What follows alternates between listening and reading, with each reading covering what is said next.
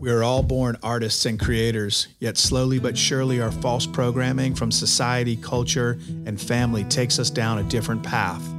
I was born a spiritual gangster, and the awakened dad is the journey back to myself. My name is Brent Hurd, and I've taken the journey of achieving what I thought was success and found myself lying on an operating table facing the edge of life. My mission is to help as many of us reclaim who it is that we truly are and help 100 million children live out their greatest lives. Join me each Thursday in listening to the stories of those who have made it back to themselves and lived a life of fulfillment and joy. Good morning, good evening, good afternoon. Welcome to the Awakened Dad. We have an amazing guest today. His name is Marcus Startzel. Marcus was actually a boss of mine many, many years ago. Marcus is now the CEO of an e commerce company called Whitebox. Whitebox is modernizing the way we do e commerce. He's an amazing leader. He was the chief revenue officer at a company called AppNexus, was the GM of North America of Millennial Media, and held positions across the media landscape. Marcus is someone that uh, holds quite an amazing reputation within the media landscape and just an overall amazing guy. We talk about some amazing subjects around leadership, around family, and around the things that are truly important in life. So please welcome Marcus Startzel to the Awakened Dad. Ladies and gentlemen, let's welcome Marcus Startzel, otherwise known as Colonel. And the oh, reason he is known as Colonel is because Marcus Startzel was probably the best boss I have ever had in my career. Now, and the reason I call him Colonel was because he was also, he went to Naval Academy. He was a uh, Navy officer. We're going to talk about that. But cannot tell you how excited I am to have you on the show. It has been a long time coming. I know I have been asking for quite some time. So, welcome to the show. Thanks, Brent. I am a longtime listener of the show. And I think you've had other bosses of yours in the past on the show. Is that right? Actually, no. You are the first boss right. that I have that? had. The first boss Fantastic. that I have had. So like let's kind of kick it off with the whole yeah, I mean you were my boss. Let's let's go into that a little bit. So I joined advertising.com. I believe it was 2005. I would say five or six, something like that. Yeah. 2005 or six. Do you remember the interview?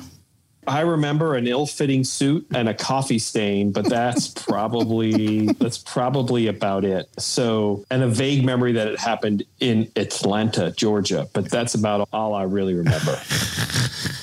an ill-fitting suit. Oh, that's actually pretty funny. That doesn't surprise me. And at the time, you had been with this company, advertising.com, for how long at the time? Probably about three, three or four years, probably by that point. Yeah, you had right because you were there very early, and your boss was a guy by the name of Don Kennedy. Don Kennedy, who we both know very well. Shout out to Don if he's one of the one of the listeners. So I joined in 2005 or six. And then pretty quickly after that, yeah, because this is a big part of kind of my my sort of story. After that, I opened the Atlanta offices for advertising.com in I guess 2006 or 7. Yeah, I would say probably 2006 or 7. That definitely seems right. 2000 the end of 2007 was my last year at advertising.com and I feel like we had a a pretty significant run together before that. So I would say it's probably right. Maybe yeah. even late 2005. Yeah, yeah, and uh, yeah, because actually in 2005 there were a couple people that moved down to Atlanta from Baltimore to help open the office, namely Kelly Hogue and Alia Lamborghini, who have gone on to be superstars, as we both know. All stars. And I also remember a guy that we hired by the name of Michael Watson Do you recall uh, Mike Watson? I do indeed. Yeah, absolutely. Yeah, I remember. Yeah. I remember his first day in the office. Actually, he came in the office and he was so excited. We were so excited. He had a huge cup of uh, Starbucks coffee. We had just had a we had just gotten a brand new office, brand new carpet, brand new everything, beautiful office. And he's talking. It's his first day. He's a little nervous, and he drops the entire cup of coffee on the carpet. I just never forgot that. Alia, Alia continued to tell me that story over and well, over. You know, Brent, when yeah. the Navy launches a vessel, they break a bottle of champagne on on the keel.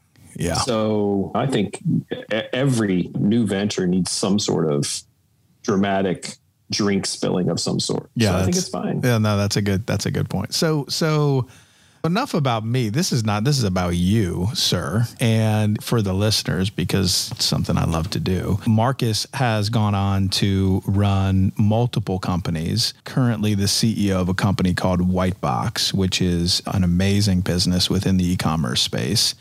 And more than anything, uh, honestly, of every person I have worked with in my career, hands down, I have never worked with or for someone who who had more leadership skills than you. And what I and when I talk about leadership skills, I used to think leader was drive and push and you do this and you do that and sort of that hard old guard of leader. And you were nothing like that. You were actually the opposite, but in some way, shape, or form, you were able to create and build the businesses because you always created and built the people. And for me, as a guy who was before I came, it was hardcore driven sales guy. It was such a refreshing experience. Some of the things that I learned, one of the things that I even talk about today with whatever I'm doing is even in my family is ship, shipmate, self. And I mean, I, I talk about that literally within my family, that, that core principle. And I wanted to talk about that with you because it has stuck with me for so long. It has impacted me throughout my life. And whether you know that or not, I want to understand where that came from. I want to understand how developed within you. Yeah, I'd really like to talk a little bit about that. Yeah, for sure. For sure. Yeah. I mean, I, I think just to first say thanks a lot for the, the great words about the leadership. It, it's certainly something that's important to me, something I strive to be. And if you go back not that you want to go back to that interview in Atlanta, you probably got asked a question that I ask every person on every interview I ever do, which is, would you rather lead or would you rather be followed? And there's no right answer. There is the right answer. Everyone has to give their right answer to that, how they answer that question. But it tells me a lot about whether someone sees themselves as the director of what's going on or being in service to the team that follows them. And so I, I, think that's that ship shipmate self is definitely a direct outshoot shoot from my experience at the Naval Academy and on submarines. And this belief that there has to be something greater than the success of your own personal career to really be able to drive both the company and, and leaders forward. And I think you talked about a, a couple folks who we used to work with who've just gone on to be amazing leaders. And you know they were amazing leaders the day they showed up before we ever met them and they are even better leaders today the experiences that they have. And i think that model of ship that you know that when you make a decision the first thing the most important thing is that it is the right decision for the ship. And that ship could be your company that ship could be your family. Each person has to uh, think about what ship means to them in, in the context of life's decisions as they throw things as life throws things your way. But in, in general, like you've got to think about the larger impact that decision could have. And then if you've got a, if you've got yourself focused on the ship, and then you've got everyone around you focused on the ship, and then they think about each other, and then they finally think about themselves. You just have some really high performing teams, and I've been you know, certainly blessed in my experience with being surrounded by some amazing people. Yeah, yeah. And w- did, did you grow up that way? I mean, was that a philosophy that was in your life when you were small, when you were a kid? Uh, certainly not those words for certain. Uh, I, you know, the, youngest of four. And so, in, in many ways, from my perspective, the, the three older siblings got the first cut of meat, and then I was left with what was left. And so, in many ways, I was the bottom of the totem pole. But if you look at their from their perspective, it was completely different, where the world revolved around me from their perspective. I don't think that we, I definitely did not think of ship, shipmate self. I didn't hear those words until I went to the Naval Academy. My father was a, a Marine. My brother was a Marine officer, went to the Naval Academy before me. So there was already what I would call a pattern of service, mm-hmm. the understanding that what we do has to be more about more than just ourselves. And I think the, you know, very blue collar upbringing, my, my dad was a teacher, high school teacher, and my mom worked uh, in a garment factory all through growing up. And so I just think that there was maybe a, a sense of service, but not as distinct as a, a motto or a creed that I think about with uh, Shipmate Self. Yeah. Was your dad in the was he in the service when you were a kid or was when did he serve? What where did he serve also? Yeah so my dad served in the marines in the mid 50s right around the time of the korean war. Went to Parris Island as a recruit and then it was an airplane mechanic uh, mm-hmm. stationed out in El Toro, California. And so he was only in for three years, his original enlistment, and then moved back to the Pennsylvania area where I grew up and ultimately met my mom probably two or three years later, settled down and, and became a, a teacher. So he was uh, to to the day he passed, raising that Marine Corps flag it on the flagpole every morning, like taps mm. faithfully, and then at night in the evening, uh, all the way through. He passed away just a little less than a year ago. Wow, I, yeah, wow, I, I didn't I didn't know that. I'm sorry to hear that. And so every day, every morning, and every night, he would do the flag. Like, was there a flagpole at the house, kind of a thing? Yeah, there's a flagpole right on the main road in front of the house that he he uh, now that that was that was something new after my brother and I were both active in the service. And certainly when my brother was in the Iraq war mm. that might have been when it started but really I think is just sort of gets back to the the model of service. And again being part of something you know bigger than just our own individual lives. And I think if you translate that back to you know the work I do today or any company nowadays, everybody wants to be part of something that is bigger than they yeah. themselves can produce.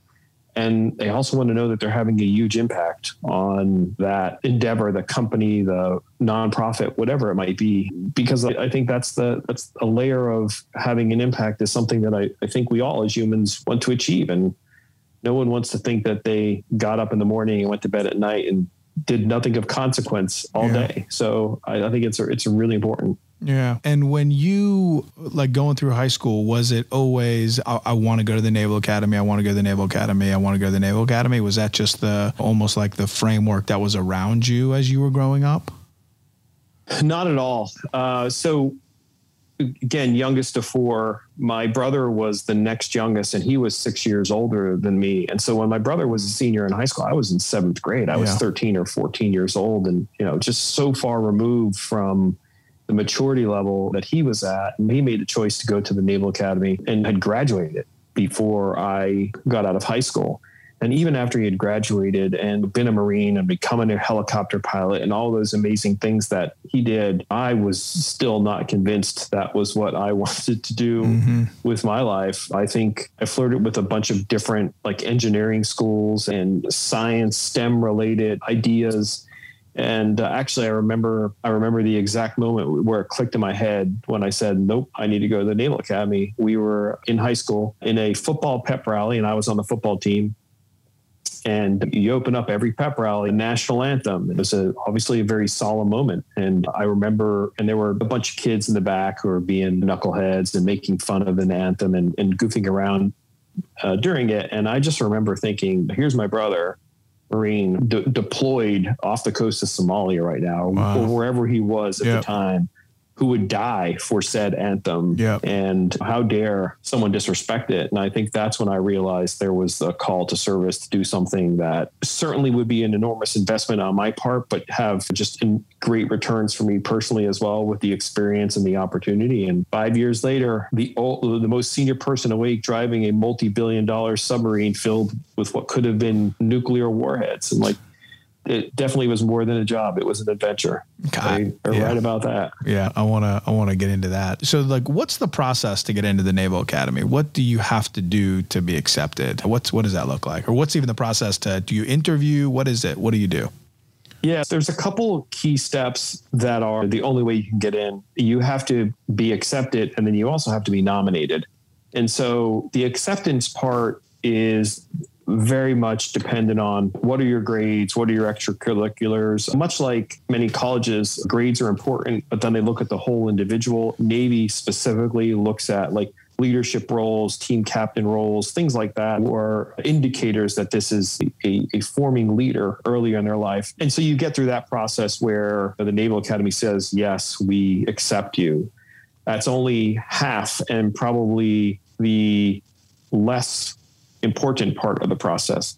The other process is you actually have to get a nomination from one of your congressmen wow. in in the state of Pennsylvania. So wow. there's two senators who could nominate you, and then my representative. So that is a, a, process involved with interviews and as a, as a young kid going to meet with a senator, it's pretty I guess I guess today my view of a senator is quite different than it was mm-hmm. back in, in yeah. 1989. But it's pretty daunting going through the process. And again, I remember I had to make a very difficult decision as a as an 18 year old kid or 19 year old kid. Senior year of football, we made the playoffs for the first time in a long time, and they set up my interview date with the senator for the same day as the playoff football game. Oh. And I had to make a choice. Do I wow. play this playoff football game with my with my team, who I've obviously worked very hard over the past several years, or do I look to the future and say I need this appointment from the senator? I need to go. And ultimately, as you might expect, I think most 18 year old kids would make the decision that I need to go win this football championship and we'll figure out what comes after that. And as you might expect, I, I was allowed to mail in a VHS tape uh, wow. with interview questions, and I did not get the nomination from that senator who wow. was probably like, "This kid doesn't even think it's important enough to come." But I did get a nomination, so you've got you got to get accepted, and then you've got to get the nomination, and then the last part of it is an interview with what's called a Navy Blue and Gold officer, which is a graduate who lives in your area. And they just basically make sure they put another set of eyes, someone who's been through the process of like, is this the type of person we think is a good fit? And so you cross those three thresholds and you get offered an appointment to the Naval Academy. And so, Colonel, when you went through the process and then you were accepted and you get to the Naval Academy day one, like, is it like not shock and awe, but talk to me about the transition from just like normal kid to into the Naval Academy? It must be like shocking to the system, I would imagine. Yeah, it certainly is. And just like everything else in life, everybody uh, takes it just a little bit differently and experiences it a little bit differently based on everything that they've had to live through up until that point. And one of the great values that I had going in there that other kids didn't have is I was 19 the day that I graduated from high school. And a few weeks later, I started at the Naval Academy. And, and there were kids who were still 17 and there's a lot of maturing yeah. that happens in those two years. And you definitely walk out of, and again, I had a brother that went there who gave me a great deal of like, this is what's going to happen. He had the perspective of having been through it all and, you know, just gave me the advice of like, this is all part of uh, a game. It's a very serious game to get you ready to graduate, but just know that there's like, it gets better and, here's how you might want to approach things. And and I generally have a, as you know, things can probably be worse type of attitude and find the laughter in in the yeah. in this seriousness when I can. And it really helped me going through the Naval mm Academy because I, I, recognized that we were part of, of, a symphony of like what was going on. And like when someone was yelling at my face and making me do push-ups and just being you know ruthlessly mean to me as part of this basic training mm. exercise i had the perspective of it was going to end in yeah. x number of minutes or whatever it might be and there are other folks who just you know took it very seriously and really struggled and i'm not saying i didn't take it seriously my training and everything that i went through i, I just knew it was part of a bigger thing thanks to sort of my innate personality of how I generally deal with things like that. And then my brother's guidance. Uh, yeah. And by the way, tons of books are written or probably blog posts now or articles, whatever it might be, to help other people through the process as they're about to go into the Naval Academy. My brother's ideas were not groundbreaking, but it was definitely helpful. But it, it is a, I was dating my, my wife at the time. We had been dating since March of our senior year of high school, wow. and Amazing. we said goodbye to each other. And other than, first of all, 1990, not a lot of cell phones existed in the world. thank uh, goodness. and we were allowed an hour on Sundays to use the phone. And so it was, it was a little bit of a shock there. And the communication with all the folks that were important to you kind of just slows down and goes away. But yeah, I mean, it, in many ways, it's preparing you for when you're away from your family for months at a time when you're yeah. on deployment in the Navy. Yeah.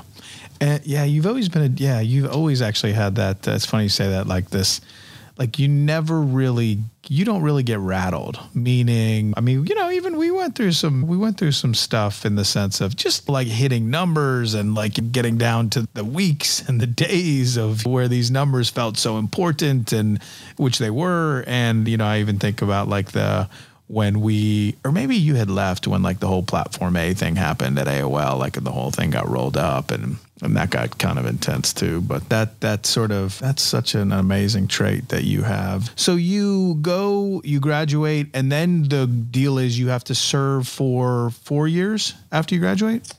Five years. Five years. Five years. Right. Five, Five, years, depending on what what job you go into. So I went to submarines, went to nuclear power school, it's a five year commitment. For the folks who chose to become pilots, it's seven years after yeah. you get your pilot's wings. I mean, there's a significant amount of cost in training a pilot. Mm-hmm. They need them to stick around longer. But yeah. Yeah. So five years.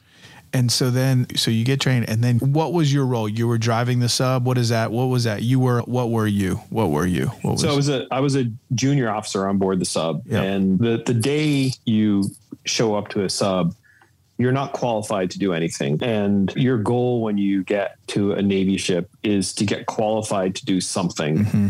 You know, because in general, there is an officer on watch who's in charge of whether it's the engine room or the duty officer or whatever it might be. And until you're qualified to do something, you're nothing but an oxygen breather.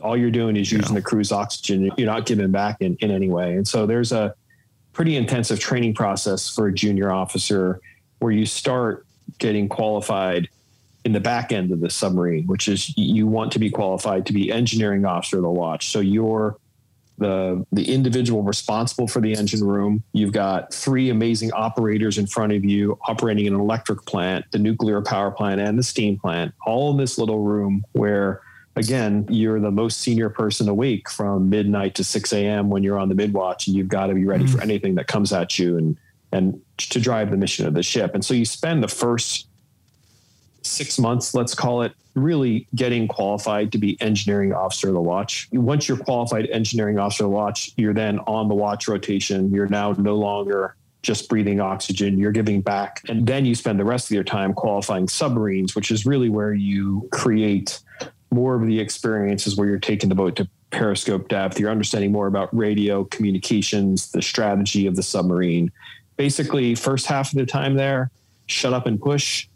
Uh, rest of the time there, helping driving the tactics and the strategy of the submarine. So mm. it's a pretty grueling process. And you know, just to go back to that last point of sort of not getting rattled, I think there's a portion of that comes from upbringing, what you've been through. My brother and I used to talk about this all the time. Why he and I, amongst other people in the family, just didn't get rattled about things. And he always said, Look, I could have got shot down so many times. Do you think I care about this other little thing that could have happened? And there's probably a bit of perspective there. Mm. But the nuclear navy, Brent, it does not mess around. Like they teach you, they they they ingrain it in your consciousness that there are things that you should pay attention to that are important and there are things that are not you should not pay attention to everything is done by a procedure so when i was qualifying for engineering officer of the watch we would go through scenarios where something bad happened to the reactor or a steam leak or something like that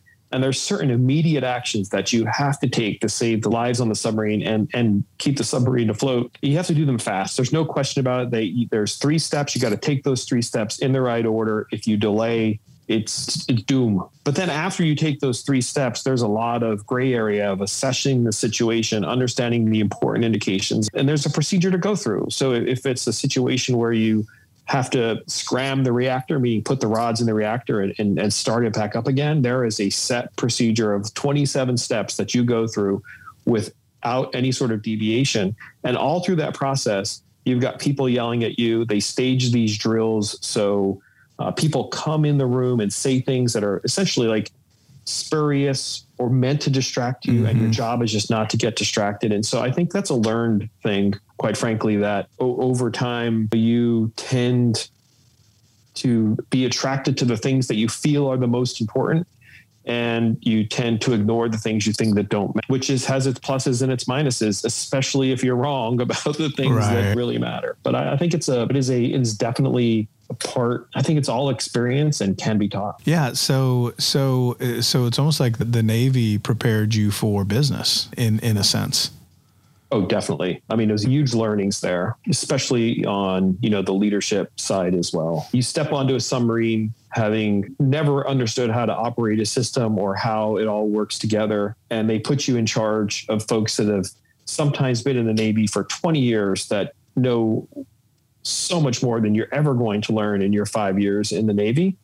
And it's a very humbling experience to to be asked to lead a division where you are not the expert. Yeah. and so there's a lot to learn about leadership when again you're hoping that people follow you rather than trying to deliver orders yeah, I mean, what would you like? How would you kind of sum up like the, the, kind of core, you know, framework of leadership, like as you think about it and as you sort of operate in the world? How do you think about that? Like for just for others, like people who are listening to this who are either up and coming leaders or people who are wanting to, you know, be leaders. How do you think about it?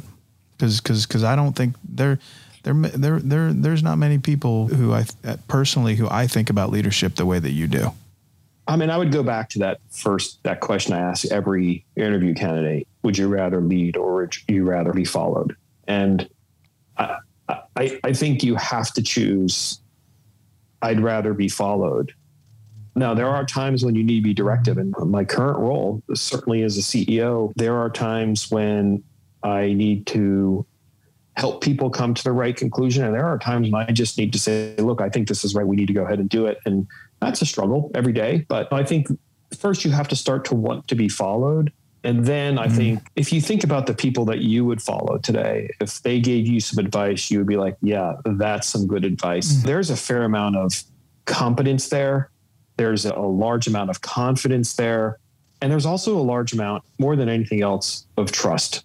So you've got to build trust in the folks below you, which is not just certainly is doing what you say and helping them and maybe even helping them navigate through challenges of the organization. But you've also got to say to them, here's where you're not doing well and here's where you could get better. And I may not always be the the best at that. I think having those types of conversations is definitely again something you learn how to do over time. But you know, I think if if you want to be a leader, you've got to want to be followed trust, confidence, and competence are they, have got they've got to come with it. And yeah, I mean, I've been through times in my career where one of those legs of competence or confidence, and they're obviously very closely connected. I didn't feel at the top of my game, or I didn't quite have yeah. the knowledge I thought I'd have, and it, it, definitely shows in my ability to lead. So yeah, that's how I would approach it. And yeah, there have been a lot of books written on it. I'm not an expert on leadership, but I certainly uh, aspire to be. Well, hopefully, we'll be reading one of your books soon.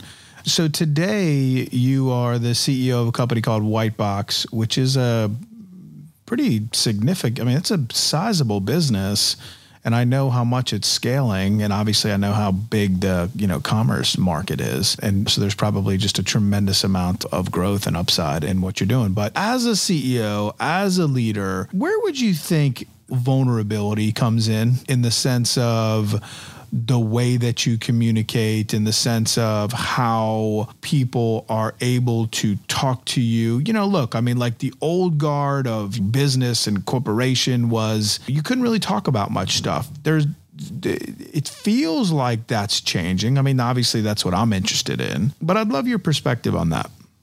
Yeah, I'm going to quote a submarine movie here for you, but you know, the old way of thinking about it, which is sometimes very important, but there's this movie called U 571, and it's a World War II submarine movie starring Matt McConaughey. And Jon Bon Jovi plays a role in the movie as well, for those who are interested. And there is this point where Matthew McConaughey plays this unlikely now captain of a submarine, and he utters a phrase akin to, I don't know what to do, or I haven't figured out what to do yet, or something like that. And Harvey Keitel, who plays the salty chief, pulls him aside and says, Don't you ever say that again. This, uh, this crew on this ship looks up to the captain of the ship. He knows all. He speaks with the power of all knowing, all seeing, and you can't put that doubt in the mind of your team. And I, and I think that's the old, an old way of thinking about it. In the new way or in a different model, the, the truth is, you know, Whitebox is is an amazing business. You know, my experience was all advertising and advertising technology. And now this is a very real business where my brands who are selling things via e-commerce rely on me. I literally have their brands in my hands and mm. my team packaging it up, selling it for them on Amazon, doing the advertising, all that stuff. It's super, super important. And it creates this uh, sense of uh, gravity around the things that we do every day. Not that selling ads doesn't have a gravity. It's just different. And I, I think in a startup, you can't possibly be successful if you don't have a senior executive team or a next layer or managers or directors all the way down who quite frankly know more than you mm. and who are better at their particular job than you could ever be and i think of my uh, coo uh, right now who's so so compellingly smart around e-commerce fulfillment the intersection of how robots and human like, that's not something that i know and i think there needs to be room for mm-hmm. letting these these senior leaders and the, the, the folks below them to innovate and create a company that I couldn't do by myself. And mm-hmm. I'm not a founding COO, so I didn't wake up one day with this idea for Whitebox and understand how it all fits together. I came after the fact and I'm now working with the team and the founding CEO to try to take it to the next level. And you've got to have a certain amount of deference to that. I, I, vulnerability, I don't think of it as vulnerability. I think it is reality. None of us have all the answers. None of us are infallible. None of us haven't gone through a situation that tested us emotionally or whatever it might be our entire lives. And to pretend otherwise just isn't authentic. Mm-hmm. you got to have that sense of authenticity. And if not you'll never get that trust. And yeah. if you don't get the trust it's a totally different situation. But yeah. yeah uh, that's how i would think about vulnerability. It's a, it's a tough uh, having a military guy admit to some sort of vulnerability yeah. is probably a tough sell just given the importance of that word in the military yep. vernacular, but mm-hmm. I, I agree with the principle. Yeah, yeah. And as a kid, when you were, let's say, teens, as you were thinking about the Naval Academy, was there ever a thought that you were going to be a business guy? Was there ever a thought like, hey, I'm going to actually, this was kind of my path? Like, was it ever part of the program? You know, I don't think so. I think the, for me, I was just always very interested and very strong in sciences and math. Mm. And I always knew I was going to do something with science and math. So if it wasn't the Naval Academy, you know, it was Carnegie Mellon where I was going to go study physics mm. or something like that. And I honestly don't know where that path would have taken me. But even at the Navy, I, I, I majored in majored in math because I didn't know what I wanted to do post Navy, and I thought it was a good foundation. And then when I went to submarines, I went to nuclear engineering school. And so continued to double down on the engineering and the technical side of it. And then one day I showed up at a company called advertising.com where I would never use any of it ever again. Mm-hmm. But I think there's some core principles there. And so I don't think I ever saw myself as uh, a business major or finance or economics or any of those things. That stuff just did not ever interest me. Maybe still doesn't today. I don't know, but it's been a it's been a great fun to lead lead these companies for sure. Yeah. And uh, so Colonel, as people look, I mean, you're I've known you for God, I've known you for a long time. I've known you for almost 20 years, actually. We're getting close almost, to that. Yeah. So as, and actually, and the reason I was saying that, because you're also, you're a guy that, in my opinion, I believe lives life just in a way that it, it's, you're grounded, yet you've achieved a lot. You're not done achieving. You're a builder. And these, these leadership principles that you apply to business and you apply to life. My, my question, what I'm trying to get to is, is, what are the principles that you actually live your life by? I mean, do you live your life by shipmate self in everything you do, meaning at home within the family, how you're raising the kids? Like, just talk a little bit about that if we could. Yeah, sure. I, I mean, I don't ship shipmate self is probably as far as I go with regards to strict rules. Uh, you call me colonel. I was lieutenant. I don't even know how that ever started, but it is what it is. I'm not one of those former military folks that you hear about that gets up every day at 5:30, reads the Wall Street Journal, goes and runs you know six miles before the the swim and the bike every morning and then gets in the office at 8:30 in the morning has the same cup of coffee that's I don't I'm not that regimented. I don't have that sort of mentality whatsoever. And I would probably sleep in as late as the world would let me, I would guess. But I do think the philosophy is the same. It's not about me. If it's about me, then something is wrong. And, you know, that's not to say that there aren't decisions made for the benefit of my career or things like that. You certainly have to take it all in mind. But I, I, think the it all comes back to what your personal priorities are and why you do the things that you do. And I remember uh, when I was getting out of the Navy, there was a a transition course for exiting junior officers and as part of that course, I was able to take uh, Stephen Covey's Seven Habits of mm. Highly Effective People, which was all the rage in the late yeah. 90s. And I don't remember much about that course. First things first, start with the end in mind, maybe a couple of those habits. But what I do remember more than anything is an exercise that we did. And the exercise was the instructor said, okay, get out three pieces of paper. And I want you to write down on these three pieces of paper the three most important things in your life. It can be anything, just three pieces of paper, three most important things in your life. And I wrote my family for certain as one of the three things that were important to having an impact on those around me was the other thing that was important to me. And it's been so long since I told the story. I don't remember what the third thing was. But the whole point of the exercise was okay, you have these three pieces of paper. I actually made a mistake. You're only allowed to have 2 mm-hmm. So if you could just rip one of them up and throw it away, do that. And so, as you might expect, what I was left with was the family uh, as the most important thing in my life. And I think that's how you know, I think about Shell Max, MJ, and Mitchell, and the, their lives and where they are today. And it's why I do things for sure. And a big part of White Box is absolutely we have this opportunity to be a multi billion dollar company yeah. and having the opportunity to then help that team, which is not my family, but the that team is a big part of me having an impact and yep. around those around me and job creation and those sorts of things. But in general, I don't have axioms or words to live by or anything like that outside of work. It's just really, you know, about those priorities. Yeah. Yeah. So well said. Well, listen, this has been an absolute pleasure. And I want to thank you for being a part of this. I know it's taken a while to get us situated, but this has been great. Thank you for taking the time and and being on the show.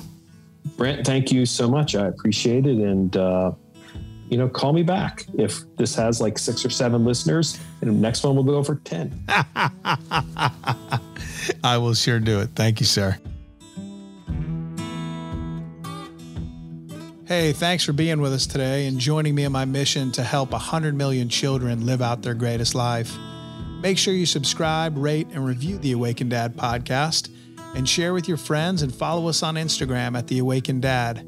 If you like what you heard today, please make sure to listen to our other episodes and thank you for being with us.